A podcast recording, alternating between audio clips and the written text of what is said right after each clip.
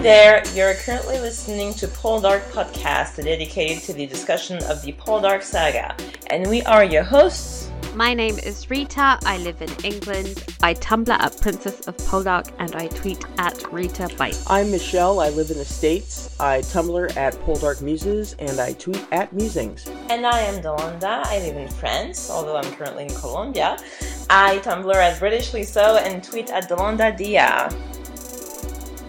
Welcome back to part 2 of our season 4 recap podcasts. Now, if you listened last week, you will have heard us discuss our opinions on the season. And if you haven't, why the hell not? Go listen to that ASAP.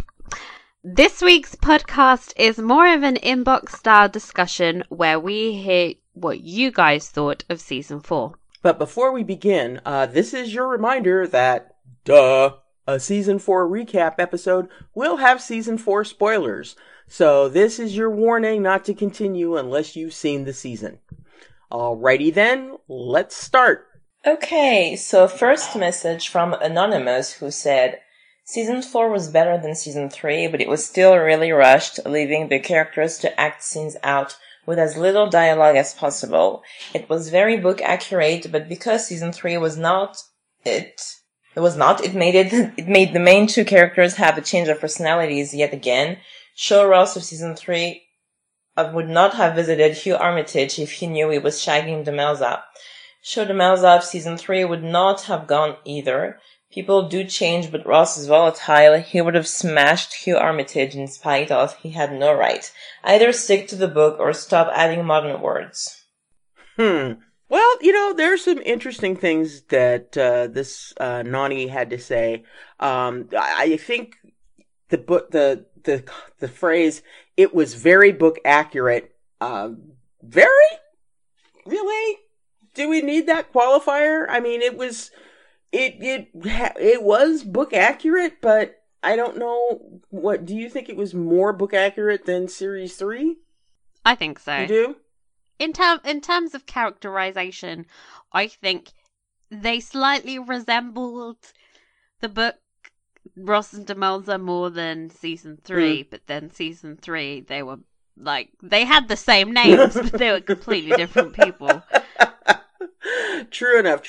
And I totally agree that Ross never would have visited Hugh Armitage if he knew that Demelza had met up with him and been unfaithful. You know, that's one of the key things in the books, hashtag in the books, that Ross never really knows. The poem that he saw could have been just wishful thinking on Hugh's part because, you know, bad poetry. But you know, it also could have been a reference to what exactly happened. And Demelza never says anything about it. She changes the subject a lot of the times when it comes up. But, so, yeah. This Ross pretty much knew that there was some shagging going on. At least I think so. He weirdly encouraged it. He was like, go find him. I'm angry with you right now, so bugger off. And then she did. That's true. It's like, if you're looking for X kind of man, that's not me. Bye. Bye, girl, bye. Yeah. So yeah, thanks, Nani. We agree. So our second message is from Other Michelle, from the book club. Hi, Other Michelle. Hello. She said the show never made Elizabeth accountable for her part in emotional infidelity to Francis and Ross, trying to destroy Ross's marriage night with Ross, etc.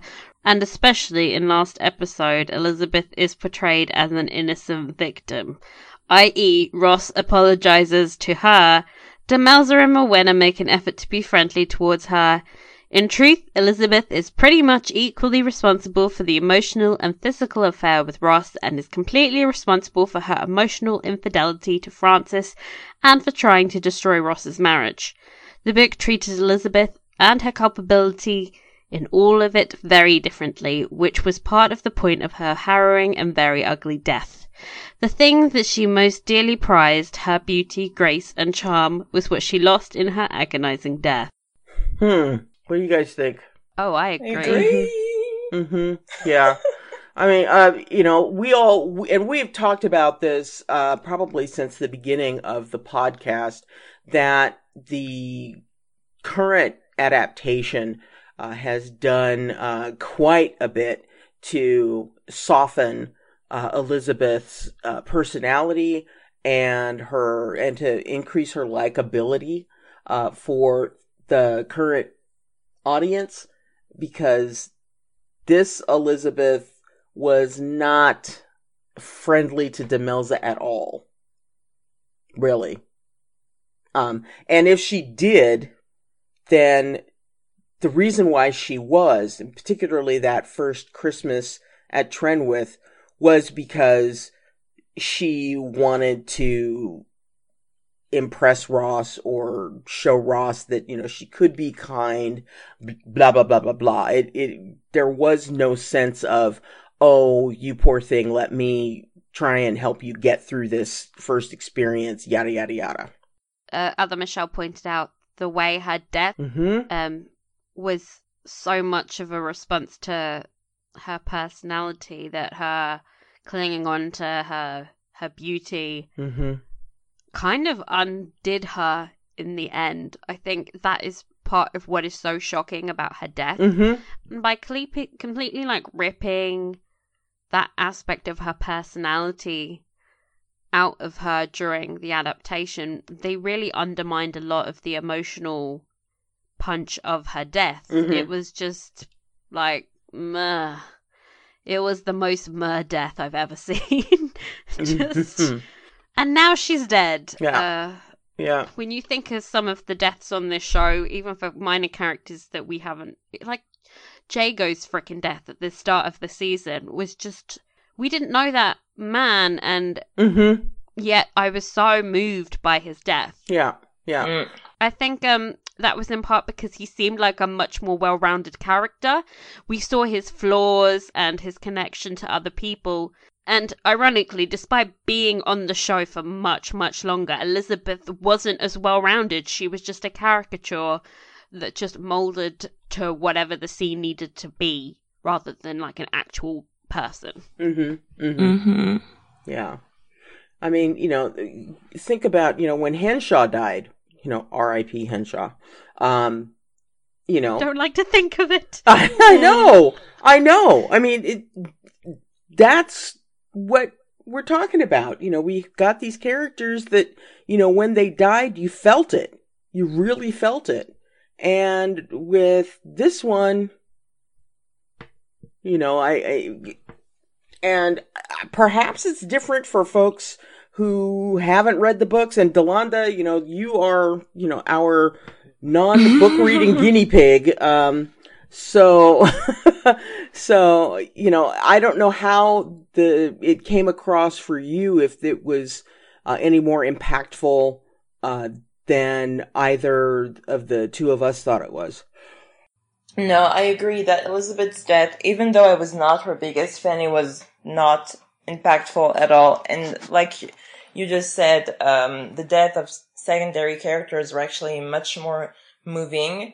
But now, how they show that in the adaptation, we know that her death is going to have, I think, lifelong consequences on pretty much everybody's lives, when you think about it, because Ross, Valentine, George, so I don't know if it was purposefully done, but they definitely did not put the emotional impact that I think a major character should have had, like Francis.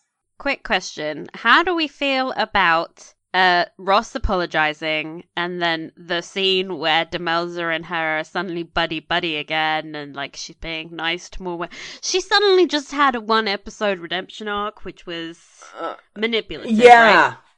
Yeah, very much so. I thought that I could buy the apology much more than the whole meet up in the graveyard thing, or meet up at the church thing. with Demelza and Elizabeth and Morwenna. Mm. No, not Anne Morwenna, but you know what I mean. That was so unnecessary.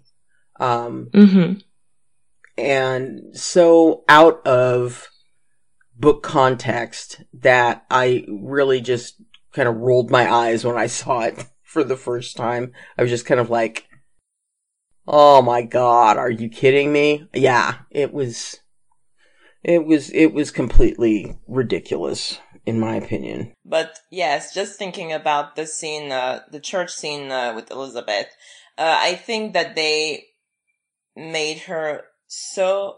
I mean, I haven't read the books, but we know that just from what we've seen from the 1970s version, that they created two completely different Elizabeths. And either it's because they wanted to shape her for, quote, modern audiences and really emphasize the love triangle, as if Ross had a choice to make eventually. But I agree. I cannot speak for the apology scenes, but just the scenes in general that we've had between Elizabeth and Demelza, they were too anticlimactic for me. I just felt they were quite cheap, and like, I feel like I've seen that type of scene a billion times before. Right before somebody dies, they suddenly have a huge change of heart, and they're suddenly like, it just feels too manipulative to me. I think I wasn't a fan of that. Yeah, I mean... I think it would have been more emotional if her death had come out of nowhere and it was like a shocking twist, like, but having her do all these things and befriend everybody again after burning so many bridges just made it seem so obvious that she was doomed.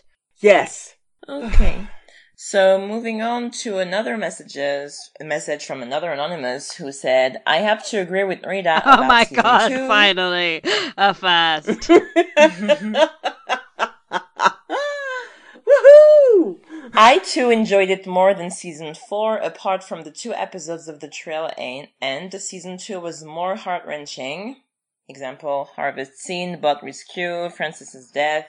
Oh my God, episode 209, Demelza in bed, is so heartbreaking. You actually felt her pain in 208, 209, 210.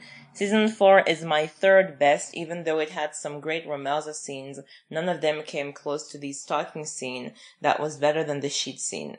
Season 4 was all about Banks and Ross and Demelza trying to start again after what they both did.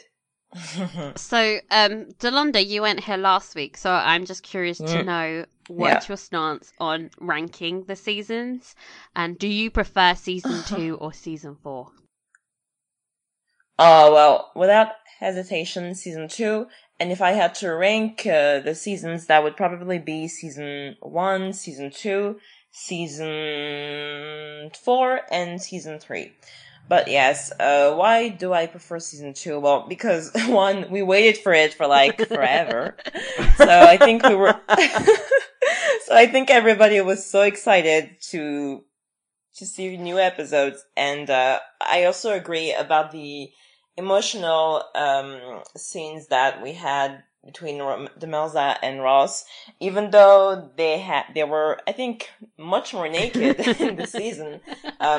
Season 2, there was more subtlety and sensuality, and I agree that the stalking scenes, even though they were completely clothed, fully clothed, that was probably their sexiest scene, I think, or maybe after the blue dress scene, I don't know, but that was probably in the top 3 scene of the most, of the hottest scenes that we had.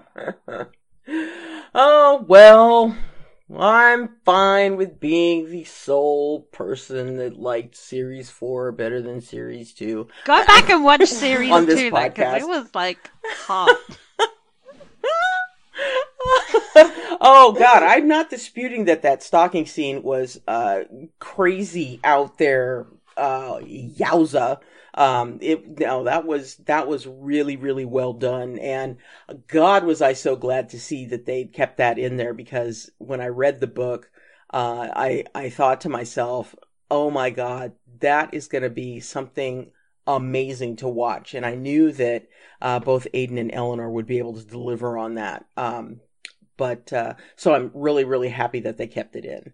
But I think I'm still a bit scarred. I think I'm still a bit scarred with, you know, just the inevitability of Ross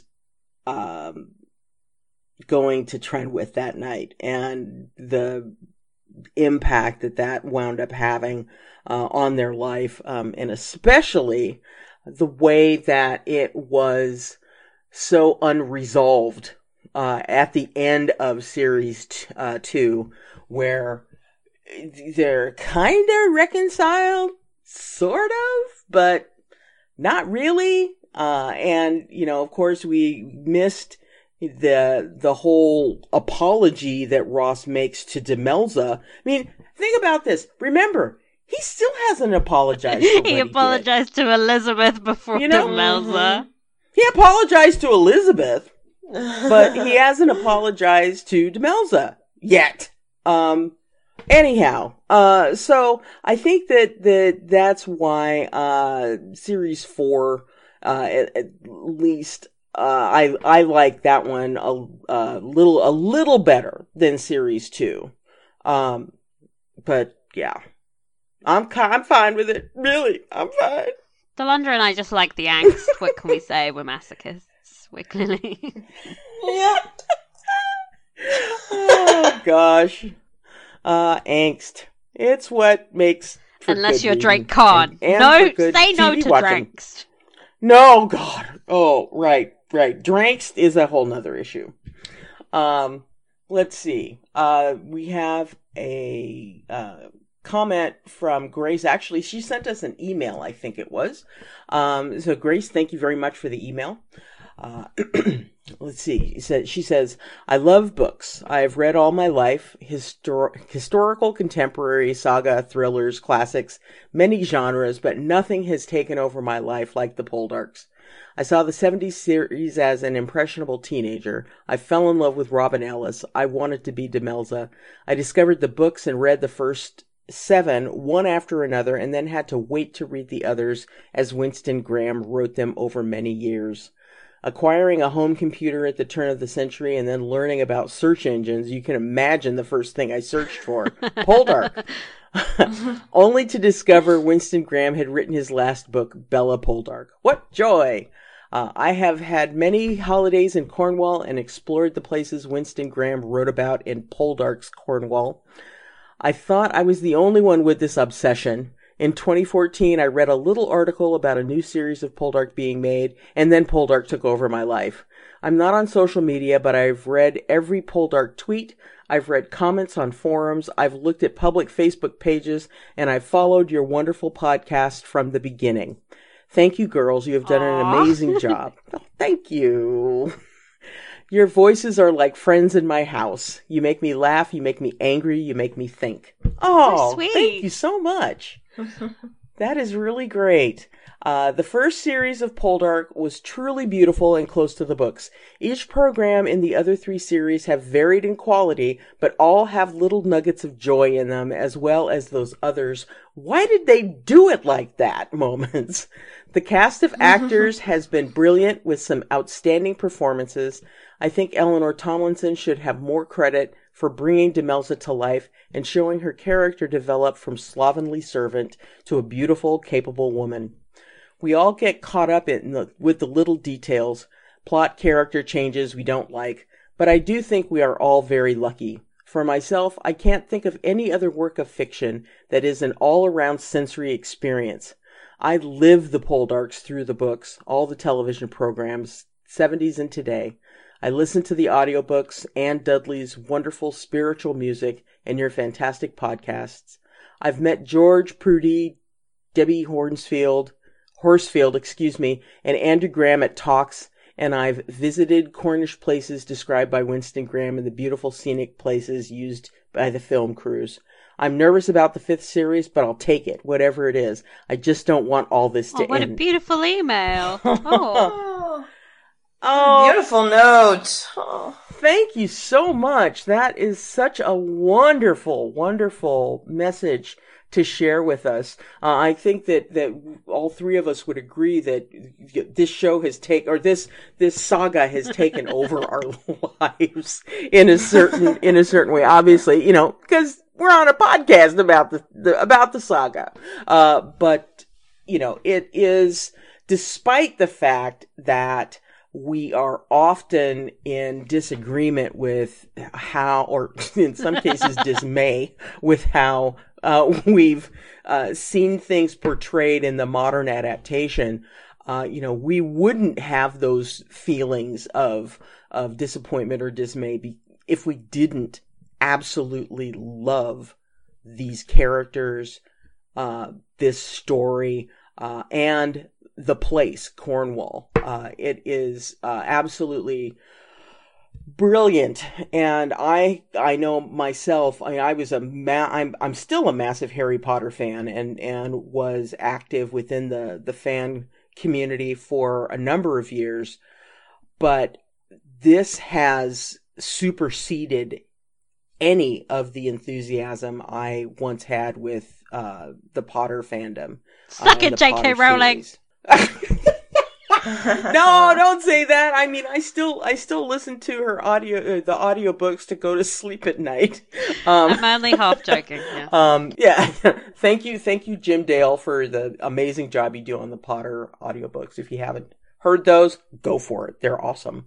But you know, this saga. Hell, I'm going back to Cornwall for the second time in so many years. In the second time in 2 years, so it's becoming an annual thing to go and immerse myself in the area and to experience Cornwall through the eyes of someone who is just, if not more, impassioned about the series than I am. So it's, thank you for sharing that. You have kindred spirits in the three of us. Ladies, okay, what do you think? Moving on to another message from another anonymous submitter who said, "Excellent podcast, girls. You are right. Why don't Ross and Demelza ever talk to the kids? It looks so odd. When Demelza met Ross by the cliff, it was New Year's Eve. Demelza would have frozen to death in that red dress. They never mentioned the turn of the century, I think because of season 5. They may carry on from there. I don't think Debbie Horsfield wants us to know what year we're in. We feel you." Oh my God, yes. Oh my God, yes. Yeah, I think that we probably have a number of regrets about kind of how things have shaken out over the course of the 4 series, but the kids, the way that the kids are just kind of sprinkled in there, props, like, you know, yeah, pieces of the set. Yeah, exactly. Mm-hmm. Is really distressing, particularly because we know that they become major players in the saga, and it seems really strange to have characters running around knowing that they're so vitally important to the saga and then just having them stand in the corner and not speak. Yeah. Yeah, exactly. I mean, and we know that the relationship that Ross has with his son is a pivotal point in how that child develops and the decisions and choices that he makes as a young man. And, you know, we don't have that basis of development because we haven't seen him, you know, interact with Jeremy the way that it would kind of lead us to see, you know, down the road 10 years from now, kind of how things turn out and what that relationship looks like. So it'll be interesting to see what happens if rumors are true, and we may have a Series 6 sometime down the road after we get some gray hairs thrown in there somewhere. I mean, it's super bizarre to me because they've made the choice to establish Ross's relationship with Geoffrey Charles to such a huge extent, and then they just completely ignored his relationship with Jeremy. I mean, there's a purposeful contrast between those relationships in the novels, and in the TV show there is a contrast, but it's almost just an afterthought to maybe throw in Jeremy occasionally, like, oh yeah, remember, he's a kid. They'll show you them like once an episode, like, don't worry, Prudy's looking after them. They may be in London, but it's okay. I mean, I did love the scene in Series 3 where Ross actually makes the suggestion of staying longer in London and, you know, sending for the children and, you know, that kind of thing. I mean, I loved that scene. And, you know, that was something that I don't remember being in the book. And, you know, that was one of the things that I was just like, oh, wouldn't that be wonderful? They stay a little bit longer and the kids come and join them and they have an experience in London and and then everything turns to shit. I was like a little bit pissed. I was like, I know everything's going to go to shit. This is a horrible thing to suggest. Yeah, it's like, oh my God, they're bringing us to this emotional high point, and they're just gonna send us down into the dregs when Monk starts his foolishness. So, anyway, thanks, Anonymous. That was great, and thanks for bringing up the whole issue with the kids, because it is glaring. It is a glaring omission. Next message was from Erica. She emailed us to say, hi ladies, I'm currently on a rewatch of season 4. Overall, I thought it was an improvement on season 3, but I do think that the season felt too rushed and too much was crammed into 8-hour-long episodes. And as a result, storylines, some character developments, etc. just felt shortchanged. I'm curious as to what you guys felt about that. Do you think that Debbie Horsfield or Mammoth or the BBC could have stretched out The Angry Tide to 2 seasons instead of just 1? I mean, the first thing I'd point out was that that wasn't 1 season of The Angry Tide. That was half of the previous book, The Four Swans, and the whole of The Angry Tide. So we got, again, 1.5 books. If it had just been The Angry Tide, I think that could have fit in 1 season. As much story as there is, I think, had it happened over 8 episodes, I think that would have been enough. But because they still hadn't finished The Four Swans, it just got muddled and there was too much happening. Yeah, I mean, the decision to have Series 3 incorporate, you know, Black Moon and half of Four Swans. As soon as I had heard that, I was just like, "Oh crap, we're gonna be in trouble," because there's no way that they can do justice to those 3 books: Black Moon, Four Swans, Angry Tide, in two series. There's no way to do that. And, you know, if they'd had each of those books incorporated into a single series each, we would have had our 5 series. And things would have been all tied up in a bow at the end of series 5. And, you know, we would have been, okay, great. Now we've got the 10-year time jump. You know, if they had announced a Series 6 for some time down the future, then I probably would have been incredibly enthusiastic to know that, you know, that Aidan Turner and Eleanor Tomlinson and the gang were committing to a 6th series that would begin to incorporate some of the books that occur after the 10-year time jump, you know, like 5-10 years from now. That would have been awesome. But damn, 'twas not to be. And, you know, I think that in a large part of the responsibility for this falls upon the BBC, you know, because of the way they issue a series their screen time.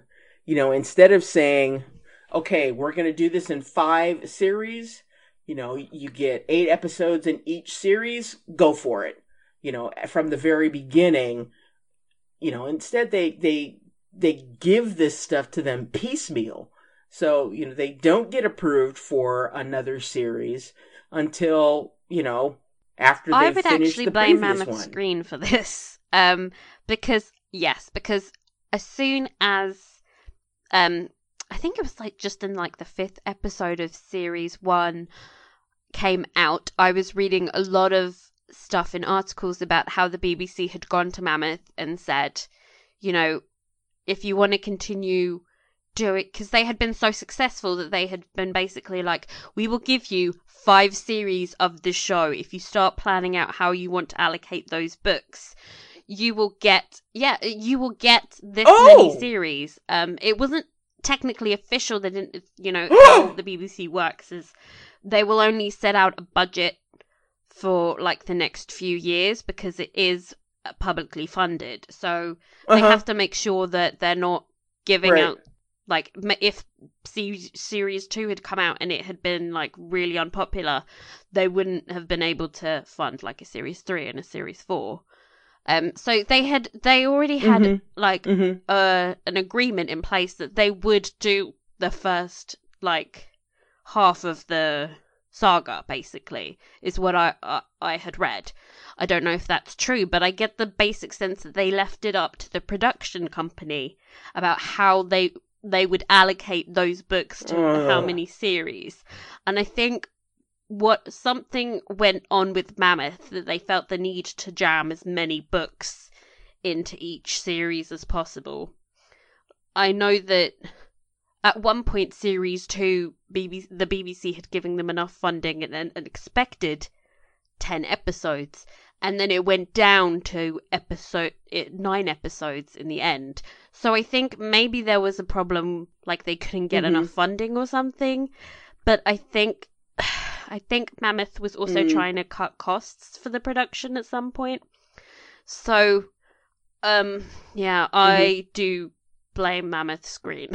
Sorry, guys. Don't take us off the air.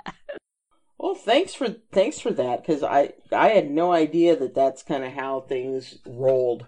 You know, basically, you know, here in the States, you know, a lot of these television shows, you know, if they do really well in the ratings, you know, they're, you know, given multiple seasons all at a single time. And so, you know, they're able to produce as many shows as they want. And if the show doesn't succeed, then the show's just canceled. So, you know, it's like, okay, so it's canceled and you guys are done. See you later. Bye. So. No chill. I know. Anyhow, thanks for your question or your comment, Erica. That was great. So, new message from Anonymous, who said, thanks for doing the podcast, ladies. They really do fill in this Poldarkness we all have. It sort of keeps the show in the loop, too. Season 4 was good because of all the Romelza sexy times, especially that thumb graze he did. Wonder whose idea that was. Well, Demelza clinging into that sheet for dear life, and it did expose a lot of breasts. She is wonderful for breasts. Ross is a lucky man. Oh my. Other than that, I found season 4 very depressing. Not just all the deaths, the story too was so boring. Even the music was depressing. Oh man. Man. Well, to be fair, we counted all of the deaths and it was basically a death every episode, apart from episode 5. So, well, there were many deaths, but there were not deaths of like beloved characters like Henshaw or Francis, you know. I mean, I think maybe there were people who were disappointed in seeing Osborne leave. So me, forever. Oh God! If for only he could have had a complete personality change and stuck around. But then, you know, we wouldn't have been able to have, we wouldn't have been able to have Drake and Morwenna get together, and you know that had to happen. Oh, imagine how much better my life would be if Ozzy was still, well, he would have been raping her. Exactly, but, exactly. What if he had got castrated instead, right? Oh! And he's still alive, oh! And she's still married to him, but, like, everything's better that way, right? I suppose. I guess so. I'm out here problem solving. I see a problem. You still have poor Drake wandering around sighing and looking at water and wells. Rosina. And Rosina wouldn't have been that's true. Jilted. Like that's look at true. Me. I've made everybody's lives better. That's true. I didn't really feel like the season was that depressing though. No. Despite all of the death. I mean there was enough like levity in the episodes to make them like enjoyable. For the most part, except for Drake. And, you know, you can turn that upside down by laughing at him, which is what I often do. So. Turn that frown upside down. Yay. Okay, so our next email was from Kathy. She said, overall, I felt that season 4 was much better than series 3. It was truer to the books for the most part, and for the bits that were changed, I could actually see the rationale behind it. I'm not sure if Mammoth heard all the complaints about Season 3 and changed course or not, but regardless, I'm glad they stayed fairly true to Angry Tide. That said, what I did not like about Season 4 was the ghost of Season 3 Demelza, who seemed to linger much like the Diet Coke aftertaste or cheap perfume long after the wearer has left the room. Everyone already knows my feelings on Season 3 Demelza. Because of how Debbie Horsfield changed up Demelza's characterization in Series 3, there was more than a few times when I questioned the sincerity of Series 4 Demelza when she wanted to work things out with Ross. I questioned her sincerity because Season 3 Demelza went off to shag Hugh after getting in an argument with Ross. For someone who was so quick to jump to conclusions about the church visit, who never gave Ross a chance to explain his side, and was so quick to head off to the dunes with Smarmitage. Smarmitage is a great name. Oh, why are you so late in our lives? Smarmitage. Where were you when we were doing season 3 podcasts? Anyway, why should I believe that she suddenly matured 10 years and is ready to act like an adult? I don't like that I'm questioning her sincerity, especially because season 4 Demelza is acting like book Demelza. This is what happens when you change a character's personality in order to make something work and then have to change it back again. This adaptation of Poldark as a whole has problems following its own continuity. Can I get a hell yeah? Yes! Never mind following the books.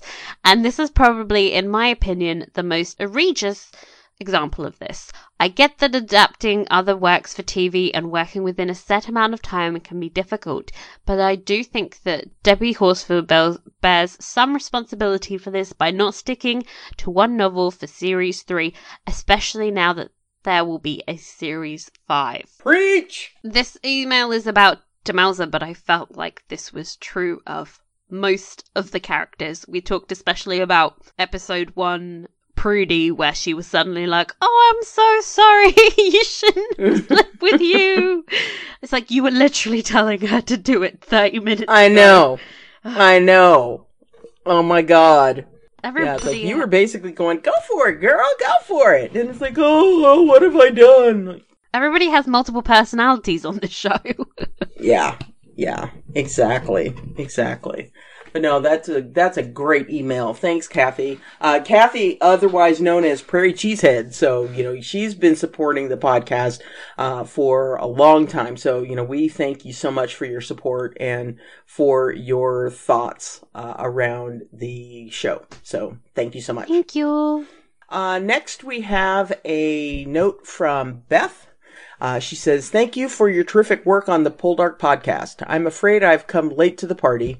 I recently binge-watched all 3 seasons of Poldark and will shortly start on the books, but I clearly recall watching Poldark in the 70s as a teenager. I was positively swept away by this epic romantic story and fell madly in love with Robin Ellis and Ross Poldark. Now here I am, all these years later, a professional woman with a husband and college-age daughters, and again, I've fallen hard for Aidan Turner's magical turn as Ross. This time around, your detailed insights into character and plot make it that much more enjoyable. Please continue your good work. I look forward to watching Series 4 here in the States and to every one of your podcasts." Oh, why is everyone so nice? You're not usually this nice. What happened? Oh, man. Thank you so much. Thank you so much. I've got another friend of mine who watched the show back in the 70s and then read all of the books as well. Robin Ellis. And, you know, we've done commentary on the 70s episodes for basically the first two series of the show there that actually covered up to the end of Warlegan. And I have to agree, Robin Ellis... Sexy vampire, Ross. Damn! With, like, Rick Springfield hair. Absolutely. I mean, and if you read the description of Ross from the books, you know, Ross was fairly gaunt. Yeah.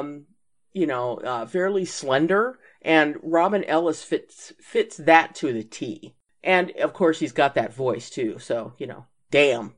Plus, sometimes it looks like he's staring into the people's souls. Like, he will just look at them. It's like he's doing that... What's that thing that vampires do where they just talk to you and they... Oh, God. There is a word for it, and it has escaped my brain.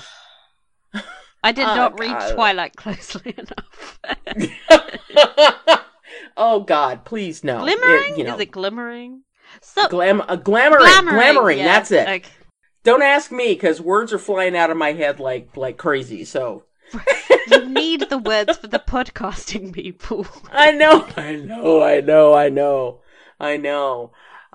But no, thank you so much. It's really great to hear that fans from, you know, back in the 70s have really accepted this series, you know, for, you know, as its own entity. It's really great to hear that there are folks that saw it in the 70s, that loved the new adaptation as well, and kind of waved their fists around along with us from time to time. Yeah.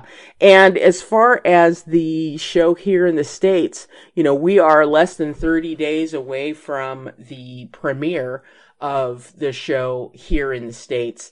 And I think what I'm going to do is I am going to do a due diligence of the scenes that they wind up cutting out from each of the episodes, so that we can talk about share that information here on the show. So I've got some homework to do watching Series 4, and I'll be doing some of that while I'm in Cornwall. But look forward to hearing some thoughts on the missing pieces of the show when we get to the air date for Series 4. In the States. Anybody want to guess what they cut out? I suspect it might be Sam Carnegan. I think Sam is probably going to wind up getting 86'd pretty hard. Sam. Yeah. We heart Sam. He needs more airtime, but we know that's not going to happen. Okay, moving on to Cornish Countdown.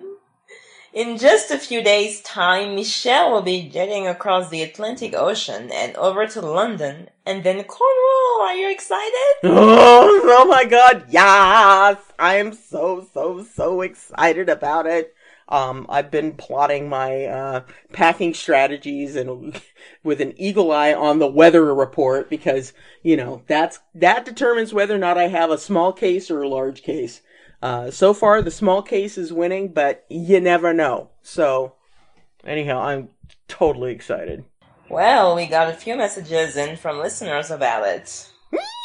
First, Anon said, think I will go to Bedragon Steps this year in Truro. We've never been before, and I have been going to Cornwall all my life on and off. Where are you visiting this year? I know they've changed some of the filming locations this year due to paps more than fans. The papers spoilt the story of Demelza and Hugh Armitage in the Dunes last year, and Mammoth are keen not to repeat that. Mind you, she will not go on these Dunes again with Ross. Now them in the Dunes would be hot to see. Lol. Enjoy it. And the pasties. Lol. Pasties are amazing. Pasties. Oh my god. Oh my god, yes. Yes. I have been in touch with Karen from Poldark's Cornwall about the plans for the trip, and it's going to be a blast. We're going to be going down the mine, and we're going to learn how to make pasties, visiting Nampara and some of the other filming locations too that they've used in the previous series. If they happen to be doing any filming, we'll also do as much as we can to go in and watch some of that. So we've got our fingers crossed. I'm not even sure if they're going to be doing any filming there or not. So we'll see what happens. There are about 18 other people that are going to be part of this tour. Wow. I know.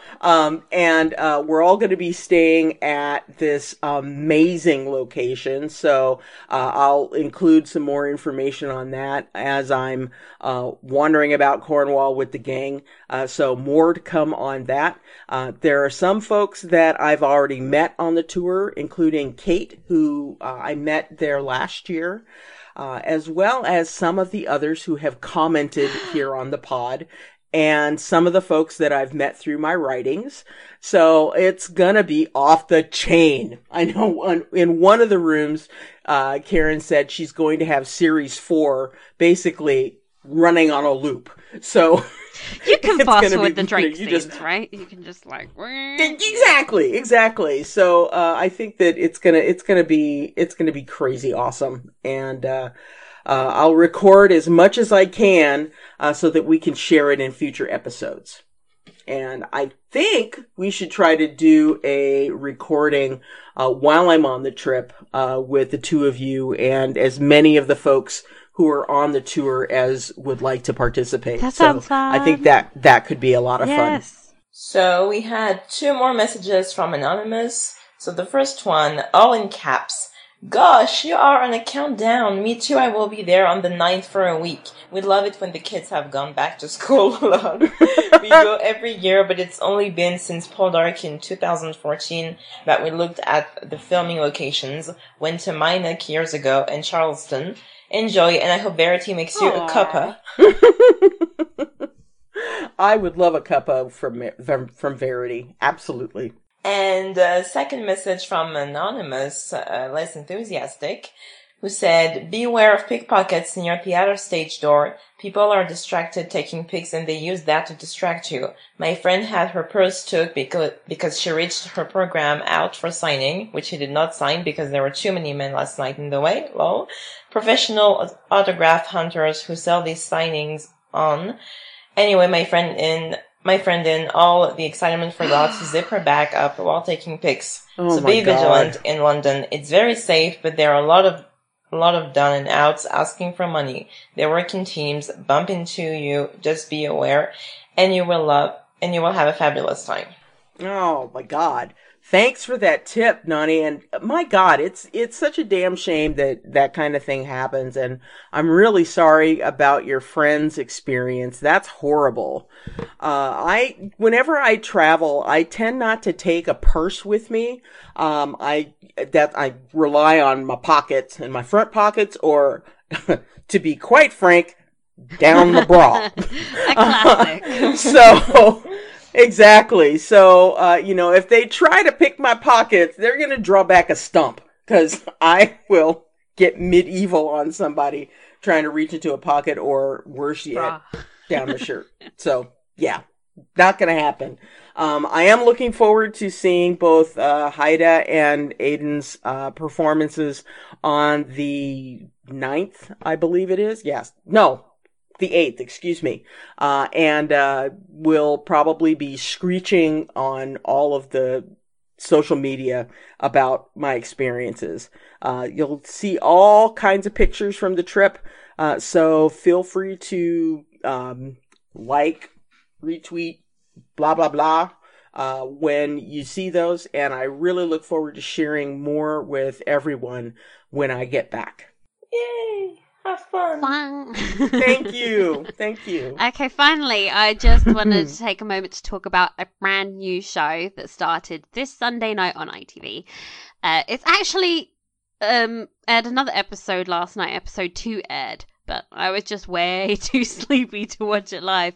I got about 30 seconds in and was like, oh no, I can't concentrate. So I think I'll watch it after we finish recording. I'm excited. I figured it might be of interest to our listeners because it's yet another Mammoth Screen production, and it's an adaptation of Vanity Fair. Those of you unfamiliar with the novel, it was written by William Thackeray, first as a 17-part serial and then published in 1848. So it's technically a Victorian novel, but its setting is during the early part of the 19th century. Very Regency, particularly the Napoleonic Wars features very heavily in it. So in that respect, we have a bit of a crossover with the Poldark timeline. Maybe Ross Poldark will run across the screen at one point. As I said, the first episode aired on Sunday. It's got 7 parts, and so far I'm like a huge fan of it. Olivia Cooke is killing it as Becky Sharp. She's doing a lot of Jim Halpert looks to the camera when she's about to be manipulative. It is great. I'm really looking forward to see how they manage to adapt such a gigantic book. It is huge. I remember trying to read it when I was 12 years old and being like, oh, this is going to take me a few months. And I've never been able to reread it again. I think it'll be really interesting to maybe compare and contrast its production and reception with that of Poldark. I mean, it's different because it's a mini-series, but in the first episode alone, they blew the Poldark production out of the water with a much better depiction of Vauxhall Gardens. I was legit giggling to myself while watching the scene because of just how pathetic Poldark looked by contrast. I mean, there was like 7 fire breathers and gigantic like extras. There was a hot air balloon. There was a woman walking a tightrope. There was just like thousands of people in every scene, and it just looked amazing. I think maybe I should put the scenes side by side and post it on Instagram or something because it was truly staggering. Oh my God, that would be awesome. That would be awesome. It's the same production company. Yeah. Yeah. No. Anyway. Using their money different ways. Everybody should watch it because it's fun. Oh my gosh. Of course it's going to be difficult for me to watch it here in the States, especially to get caught up because I can't get my VPN to work for love or money anything, so I can't use the viewers. So maybe I'll see if I can catch up while I'm over ITV in the Hub. UK. Just go on the internet. You can watch like 3 or 4 episodes. I'll give it a try. Because God knows I love period drama. And on that note, that is all from us in this week's podcast. We will be back soon, probably with an episode about Michelle's Cornish adventure. Yay! So keep an eye on wherever you subscribe to us for that pod drop. In the meantime, please go over to Apple Pod and give us that 5 stars. No other stars accepted. You can contact us by emailing poldarkpodcast@gmail.com, or you can find us on Twitter, Facebook, Instagram @poldarkpodcast. But by far the easiest option is to go to our Tumblr page and go to our Ask box. See you all next time. Bye-bye. Bye. Stop. Whoa, yes. Wait a minute, Mr. Postman. Wait, Mr. Postman. Please, Mr. Postman, look and see. Oh, yeah. There's a letter in me. Please, Mr. Postman. Such a